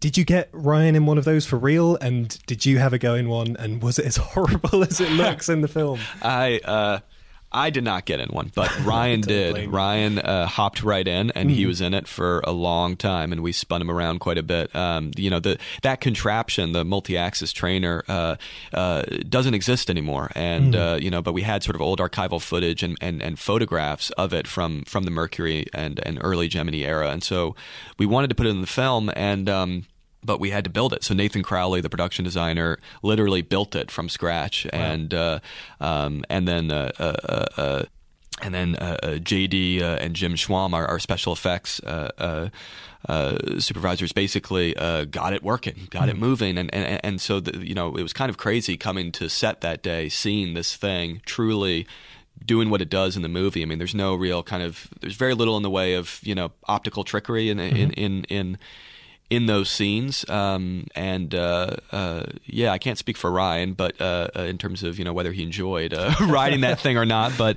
it's certainly not the most comfortable th- ride in the world. It really doesn't look it. Was he? Did he feel pretty peaky later in the day? I think did you did. have him shooting through the afternoon as well, or through the rest of the day? Yeah, we, we, we, tried to be sparing, but mm. but no, he was definitely on it for for for quite a bit, and you know not just on it, but having to act. You know, mm-hmm. um, of course, it, I don't think it was that hard for him to have to act nauseous and disoriented on that thing because it's kind of what happens. You were talking earlier about uh, the experience of watching films, and sometimes something just absolutely kind of knocks you out. Mm-hmm. It just it it really really hits you. And um, I'm a fan of all of, of your films, but for me, that was that was Whiplash. Um, I went to like an early screening of Whiplash I honestly, I couldn't speak for 15 minutes. I kind of oh, wow. honestly, in a very cliched way, like stumbled out of the cinema, uh, kind of bowled over by it. Um, so th- that you. was an amazing experience for me. Um, I want to, I still find myself thinking about that film and how I'd even begin to, to define it because it's, it's, there are moments in it that are so kind of jubilant and yet it's also really grueling and yeah. i think part of the reason that you come out feeling so kind of knocked out by it yeah is that that side of it do you, yeah is there an element of horror to it? Do you think? Especially, I always think about it, um, seeing what uh, Blumhouse Productions mm-hmm. do, and obviously that is that is a Blumhouse film. Yeah. Um, how do you see Whiplash, and do you have an affinity for for genre films? Is that something that you would pursue, or is that something that you don't kind of see yourself heading into? Well, I, I th- no, I do for sure, but I, I, I think part of what was fun with Whiplash and what I guess I I want to try to you know, keep trying to do in, in my films is to is to sort of um, put genres maybe where or genre certain genre stylistics or conventions into places or situations where you wouldn't normally expect them. Mm-hmm. You know, so the idea of of you know to take uh, the world of jazz drumming which anytime when I was trying to pitch that movie, I described it to people, their eyes would just glaze over, mm-hmm. you know, uh, uh, sounded like the dullest thing I could possibly say to anyone. Um, but to do that like a horror movie, I mm-hmm. think uh, kind of um, that was the challenge there, you know, with La La Land, it was to try to do a kind of big musical, but but as though it were somewhat realistic. Um, you know, uh, I think here it was it was it was a little bit of uh, you know uh, do a giant kind of you know Lawrence of Arabia style historical epic, but as though it were a documentary, uh, as though it were mm-hmm. sort of a little home movie. Um, also horror movie elements as well in terms of how we tried to shoot the the launches and things like that. You know, um, it's always fun to try to smash things together a little mm-hmm. bit. You know, and and see ways in which genres or styles of filmmaking can speak to each other in, in new ways. Mm-hmm. Um, I don't know, you know, for example, if I would really know exactly what to do with with a horror film per se. Though you know, many of my favorite films are horror films.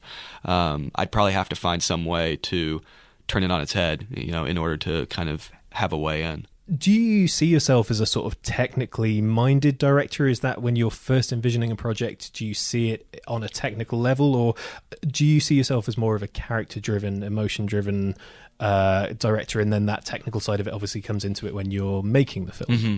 Uh, I mean, I hope this doesn't sound like a cop out answer. Uh, the the holy grail for me is to be both, and and I don't know, uh, you know, uh, that at least to me is what I'm always trying to do, and and who knows, you know, whether whether you know whether I'm successful at it or whether one sort of overwhelms the other at, at times. Um, but I I I do love. Um, I do love kind of moments where movies can sort of in- indulge in, I guess, what you'd call pure cinema. You know, where it's just uh, a sort of sensory experience. You know, like the ending of Whiplash or, or the you know the moon landing sequence uh, uh, in First Man. You know, uh, uh, stuff like that is definitely um, probably where I feel that I get the most joy out of crafting those sort of sequences. But they only work um, if they're invested with human emotion. Um, and so the more human emotion that's invested into them, the better acted they are, the more that you kind of feel you know the characters at the heart of them actually ironically the better they make them seem technically you know and uh, so the, the, the two things really feed off each other um, and um, uh, I think the challenge is to try to make sure that one doesn't overwhelm the other.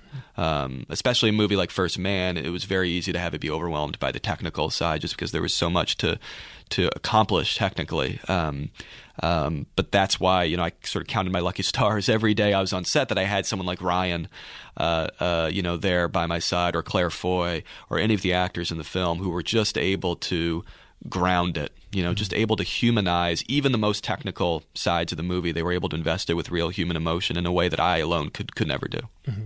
And in terms of those moments of, of kind of pure overwhelming cinema, um, uh, growing up and even well and now as well, what what were those moments for you? Are there any that, that kind of stand out that you see as real touchstones that you that you go back to when you're looking for inspiration for how to kind of pull off those those oh. moments in your own film? sure. I mean, yeah. Uh, uh, uh I mean, there's so many that it's it's it's hard to say. I mean, I mean, certainly, I'm a huge fan of silent films, and, and certainly, you know, you could argue whole stretches of, you know, or entire films. Uh, mm-hmm. you know, you think of something by Murnau or something like Sunrise or a film like that is kind of nonstop pure cinema. Um, uh, in some ways, I think that can be, you know, the the highest ideal of cinema is to make something like like that, or like Nosferatu, or like, uh, uh you know. Um, City Lights, or you know, some some, some films like that you know, but but but but just also individual sequences that I've sort of shamelessly uh, stolen from and, and gotten inspiration from, you know, in the past. You know, the the car chase and the French Connection, the boxing matches in Raging Bull, um, you know, the the the sort of uh, the the kind of fast moving uh, uh, sort of uh, uh, uh sort of jazzy elliptical opening to something like Jules and Jim. You know, just just uh, movies where you you they're kind of infectious. You feel the joy of the filmmaking, and it just sort of bleeds out of every frame. And so, just to finish things up, mm-hmm. um, what's next for you? Because like I said, it doesn't feel that long from an audience perspective between uh, La La Land and, and First Man. Mm-hmm. Can we expect another Damien Chazelle film in, in two years' time? Have you got something uh, in the background at the moment that that's kind of taking up your your? well, no, it, it, might be a little longer. I'm not sure because uh, unlike with those movies, you know, I, I, was sort of already working on one while I was finishing mm-hmm. the other, and in this case, I, am not. I, I'm shooting a little bit of TV, two episodes of a of a television show called The Eddy in Paris next year, which I'm excited to do. It'll be sort of a change of pace. Um, uh, but that'll be relatively quick. You know, other than that, I'm writing right now. I haven't written in a while mm-hmm. since before uh, those those those movies. So I'm uh, excited to try to figure out on paper at least what the next thing uh, will be, but I'm not sure. And with the Eddy, are you, are you a big uh, TV fan? Obviously, we're living in a great time for TV at the moment. And um, how do you think shooting that is going to differ to to uh, shooting your last few movies? I'm not sure. I'm really eager to learn. You know, I, I, I have to admit, I'm very much a, a naive in the whole TV world. I, I, I don't. Uh, uh, I've never done TV. I don't know the uh, the sort of uh, uh, firsthand what what a TV production uh, will be like. Um, I've never shot in Paris before, um, so I'm really excited. It's it's it's it's written by a great writer named Jack Thorne, um, and a UK writer actually, mm-hmm. and. Yeah, it's certainly a great time right now for for for television. I feel like I'm always behind on it. I never, you know, I, I, I never, uh, um, I, I, I, don't watch uh, very much, so I always feel like I'm, I'm uh, catching up mm-hmm. Uh, after the fact. But um, but I'm excited to give it a go, at least behind the camera. Fantastic. Well, thank you so much for your time, Damien Chazelle. It's been cool. great to have you on the podcast. Thanks very much. Thank Thanks you. for having me. Okay, so that was Damien Chazelle, and let's now start our reviews section with his film First Man. We, as I said, we gave it five stars. Helen set out the plot of this movie for us, other than just they put bloke on moon, man walks on moon. That, that's it. Damn it, that's uh, what I've got written down. And do you concur? I concur. Uh, yes, this is the story of. Well, we've seen stories about NASA before, and if you've seen the right stuff, you know, there's, there's obviously a lot of overlap in terms of the basic facts. Um, NASA decided to, at the end of the 1950s, the Russians were basically beating them in the space race. Sputnik was in the air, uh, orbiting the Earth, and uh, they needed to up their game. So Kennedy announced they were going to put a man on the moon by the end of the decade. and what followed was like they had no idea how to do this. It Madness. was clearly, genuinely, clearly impossible. They had less computing power than you have in your pocket right now on your phone, and they put Men on the Moon. And I don't feel like that's a spoiler because I have a six. Sorry, I have a six. You've, I know, right? I mean, I think can you imagine? Genuinely, I think it's less than an iPhone one. It's yeah. it's it's a tiny amount of computing yeah. power. That's why they needed the ladies from Hidden Figures, um, who we saw last year. Can't wait for this double bill. Genuinely, I love Hidden Figures. I think it's great. Yeah, I think it would be a, a really good um, uh, jo- joining up. I think that one uh, sort of uh, climax is a little bit earlier than this one. That's with John Glenn, isn't it? That's Glen Powell's character. Um, so it's a little yes. bit before yes. That's the Gemini missions rather than the Apollo missions That's to correct. the moon itself. So basically, Neil Armstrong came in as part of the new nine, who were the second wave of astronauts recruited by NASA, and were considered. He was considered the most gifted of an incredibly gifted bunch, basically. Um, but what you may not have known is the sort of the personal stuff that we learn in this film. So Ryan Gosling, for it is he who plays Neil Armstrong. Um, we see he and his wife Janet, played by Claire Foy, at, at a moment in their lives where they're experiencing just uh, the the nightmare scenario of their tiny daughter, who's under three years old, um, being treated for a very aggressive form of cancer, and it was. Uh, so they've they've been through this family tragedy, and uh, it's it's been incredibly tough on them. And that takes place basically before he goes to NASA, and he's going trying to go straight back into work and, and carry on regardless. And it's an it's an interesting portrait of of the man from that point of view, which we haven't seen before, because Neil Armstrong was a, a, famously private individual. You know, he may have gone to the moon, but he had no interest in doing publicity about it. He had no interest in being the American hero, and and really stepped out of the spotlight for most of his life. So mm-hmm. a lot of this is just not known about. So it is really interesting from that point of view, and uh, and it's really interesting in terms of showing the sheer scale of this undertaking, the difficulties that they faced, the human sacrifices involved. I mean, uh, even apart from the the famous fire that claimed the lives of three astronauts on the on the launch pad. Um, others died in the process, and and there were losses along the way, and just the, the sheer sort of build up of tragedy that these people endured was was horrendous because just t- test pilots at the time were dropping like flies because mm. that was the nature of the of the game. The crashes were extremely common. yeah, yeah, incredibly Jesus. dangerous. Um, so I think you know as the the right stuff did this brings some of that sort of back into the spotlight and, and talks about the, the sheer courage of these people.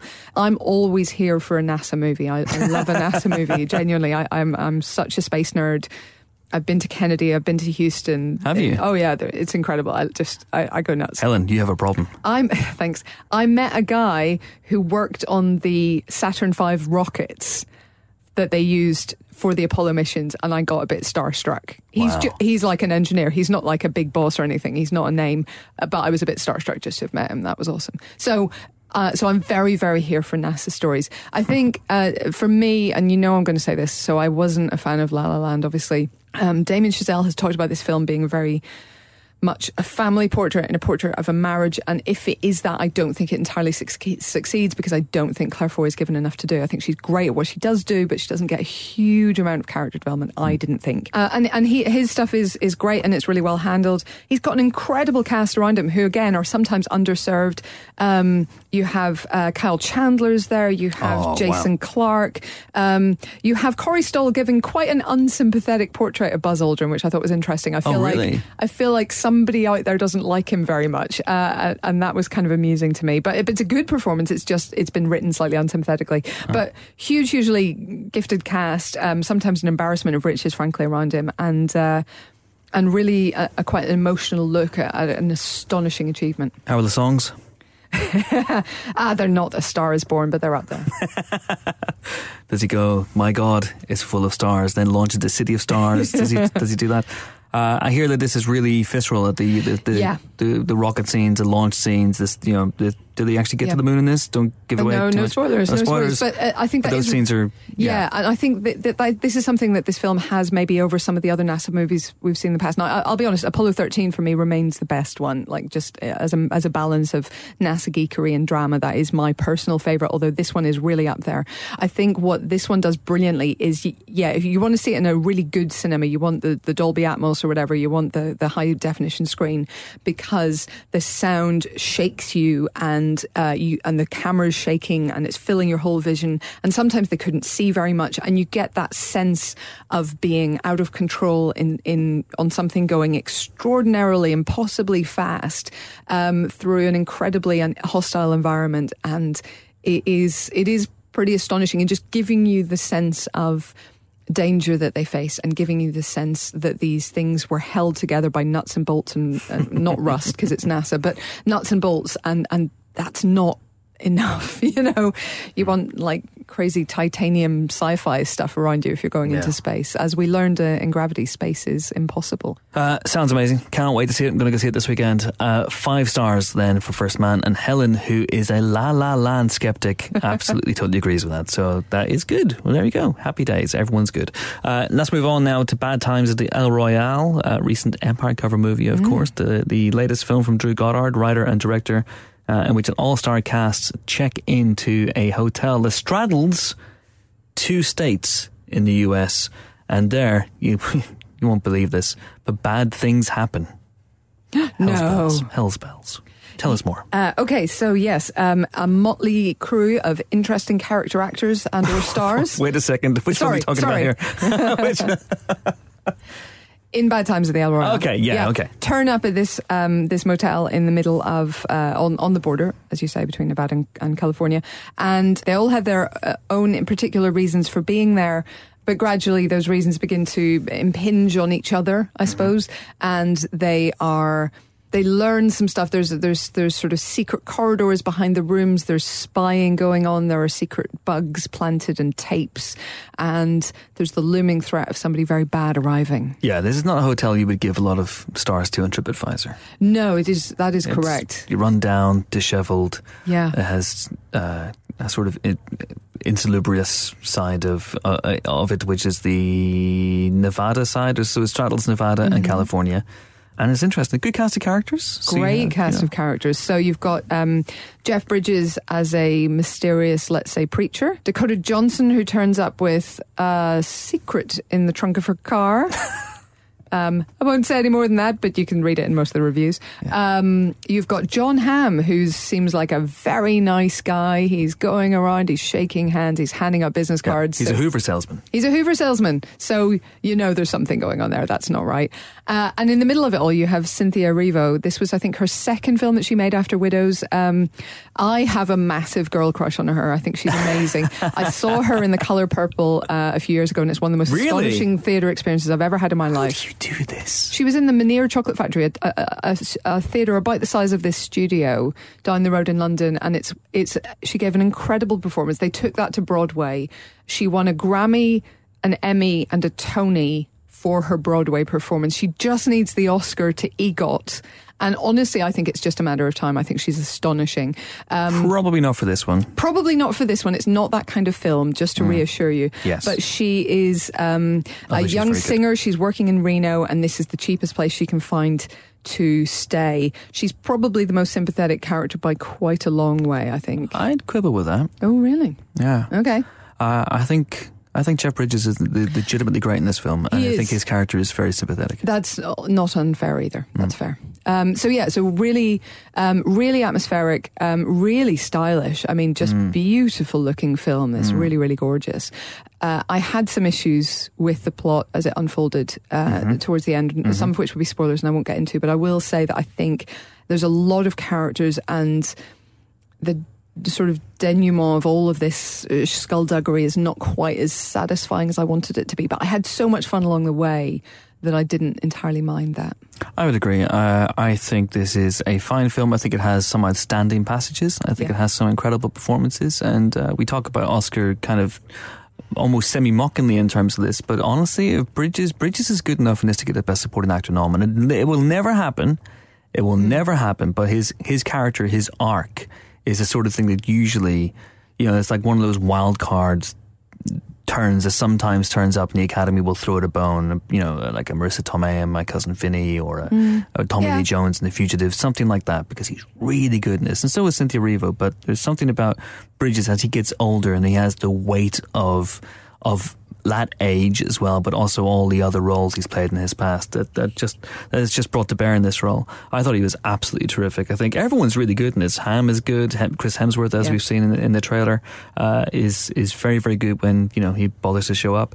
And, Not saying that he was, you know, he was obviously just. I'm sure he was there abs. every day He, he was, was there every be. Yeah, Yeah. but you know, the, the script calls for him to show up, not immediately. That's Yeah. just put it that way. And uh, yeah, but I also feel that you're you're firmly in Tarantino territory here, Mm. and if you're going to play in this sandbox, then you need to really bring your A game in terms of the dialogue and in terms of the characters. And I'm not entirely sure that Drew Goddard, who's a very, very talented writer and director, I'm not sure that he quite brought his A game here. And there's some really interesting st- strands that are unresolved in a weird way. And mm-hmm. again, without getting the spoilers, I don't know that he makes that much of the central premise, which is you have a hotel that straddles two states. And I was waiting for something really clever to be done with that, and I'm still waiting. but it is good fun. It has a good soundtrack. Uh, a lot of it is performed by Cynthia Erivo herself. No she has thing. a voice for the ages, uh, and it has a, a, lot of really, really nice touches to it. So I liked it a lot. Uh, we liked it a lot as well. Four stars then for bad times at the El Royale, or should I say, good times uh-huh. at the El Royale. See what I did there? No, See, Radio DJ says four stars for good times at the El Royale. Very, very quickly then, we're going to talk very briefly by 22 July, which is the latest Paul Greengrass film. Uh, obviously, we discussed it in that interview with, with Greengrass. We gave this three stars, mm-hmm. which I, I'll be honest, surprised me a little bit. Uh, I, Ian Freer is a brilliant reviewer and he knows his stuff, and so very hard to quibble. But I would have gone four with this one. This is a really interesting film, uh, obviously a depressingly, shockingly relevant film as well. And unlike Paul Greengrass's previous films that that study disasters and crises, he spends time in the aftermath here. So the first half of this movie does take you through in detail how Breivik carried out this atrocity, this mass killing, first of all in Oslo, and then he moved to an island where he butchered teenagers, and it's horrible to watch, absolutely horrible to watch. Second half of the film follows one of the survivors as he tries to recover psychologically and physically, but also how Norway tries to recover yeah. psychologically as well. And there's an interesting debate in the movie as well because Breivik, who of course gave himself up, wanted to take the stand and use that to espouse his alt right theories, which in 2011 seemed like the rantings of a madman. And today they Still seem, seem to be like the rantings, rantings of a madman, to, but, to, to yeah. right thinking people, but uh, are rapidly becoming mainstream rhetoric. Mm. And so this this film talks about should people like that have a platform? What damage does that cause if they're given a platform? But a democracy can't stop people from talking, surely, if they want to have that platform, especially in a, in a court of law. So it's a really interesting, really complex uh, discussion as well. I think this is really, really powerful stuff. And Greengrass, I think it's very, very easy to underestimate Paul Greengrass and take it for granted. He is brilliant. And the depth of feeling uh, on display here is palpable and really impressive because I think he can also be accused of being a very cold filmmaker, Greengrass. But uh, I didn't really find that here as well. This is a, a, a, shocking and very, very important film. It is on Netflix. So check it out on Netflix. We gave it three stars. I'd go one extra, but uh, check it out this weekend. It's two and a half hours long. Very, very quickly, that's what I wanted to say about, about Times El Royale. Yeah. I think it's half an hour too long. It's two and a half hours. I agree with that. Uh, but this one, this one feels like it needs it. But Bad Times, yeah. maybe not so much. Other films are out this weekend that we're not, well, we haven't seen or aren't going to be able to get around to talking about in great detail. We have Mandy, the absolutely batshit insane Nicolas Cage movie that involves chainsaw fights and a quest for vengeance and lots of blood and all sorts of stuff. Uh, we gave that four stars, and the director of that, Panos Cosmatos, will be on the podcast in a couple of weeks' time. So check that one out awesome. as well. What else is out? We have the Channing Tatum and James Corden animated film. Uh, Smallfoot. Ah, yes, that's the one where Zendaya is Meechee. Really? Yeah. Okay, I didn't know that. Uh, we gave this four stars. I have to say, the trailer made it look like a lot of fun. So I mean, and Zendaya's Meechee, so that's yeah. that's going to be pretty pretty great. Sounds good. And uh, also on Netflix this week, I want to give a shout out to The Haunting of Hill House, which is a TV show, ten episodes. It is terrifying. Henry Thomas was on last week to talk about that. It is really worth your time if you fancy a binge watch and you're you've caught up with the Great British Menu. Uh, check that one out. And Gareth Evans' Apostle also hits Netflix this week. He was meant to come in this week to be on a podcast special. We couldn't quite make that work. There were some scheduling issues, but we're going to bring him in at some point. We're going to do a kind of a spoilerific thing. So check that out. The official Empire review isn't up yet. That'll be up by the time this podcast is up tomorrow. So check that one out. Um, anything else? Any others? Any other points of business? I think that's it. That's it. That is it for this week's Empire podcast. Join us next week for more film related fun. Well, we will be joined by, you'll like this, Helen. Ooh. Gerard Butler, star Oh. of Hunter Killer. Gerry Brilliant. B's back in the house. and uh, Jamie Lee Curtis, Amazing. star of Halloween. yeah. This Halloween, not This- the this- well, she's also a star of Star the both other Halloweens, Halloween. Yeah. and three and, other. And she's a, a star. She's just a every star. Halloween. So She's amazing. She is amazing. So Gerry Butler and Jamie Lee Curtis on the podcast. Also, do keep them peeled. On Monday, we're going to have a very, very special podcast with Peter Jackson, director of the World War One documentary "They Shall Not Grow Old," and some other movies as well. I think I he's made some don't. I don't know if in anybody would have heard of those. But uh, yeah, that's a very interesting and uh, fun interview with Peter Jackson. So keep him peeled for that. But until that auspicious occasion, it is goodbye from. Oh wait, it's only me. It's only me and you. Goodbye. it's goodbye from Helen O'Hara. Toodaloo. And it's goodbye from me. I am off to work even harder on my rock hard, tasty abs. Bang, I mean, is it even possible? bang, bang, bang. See, I can play Eye of the Tiger on them. Bang, bang, bang, Is it possible you think abs are like bang, bang. are like banjo strings? Wait a second. That's where I've been going wrong. See you next week. Bye.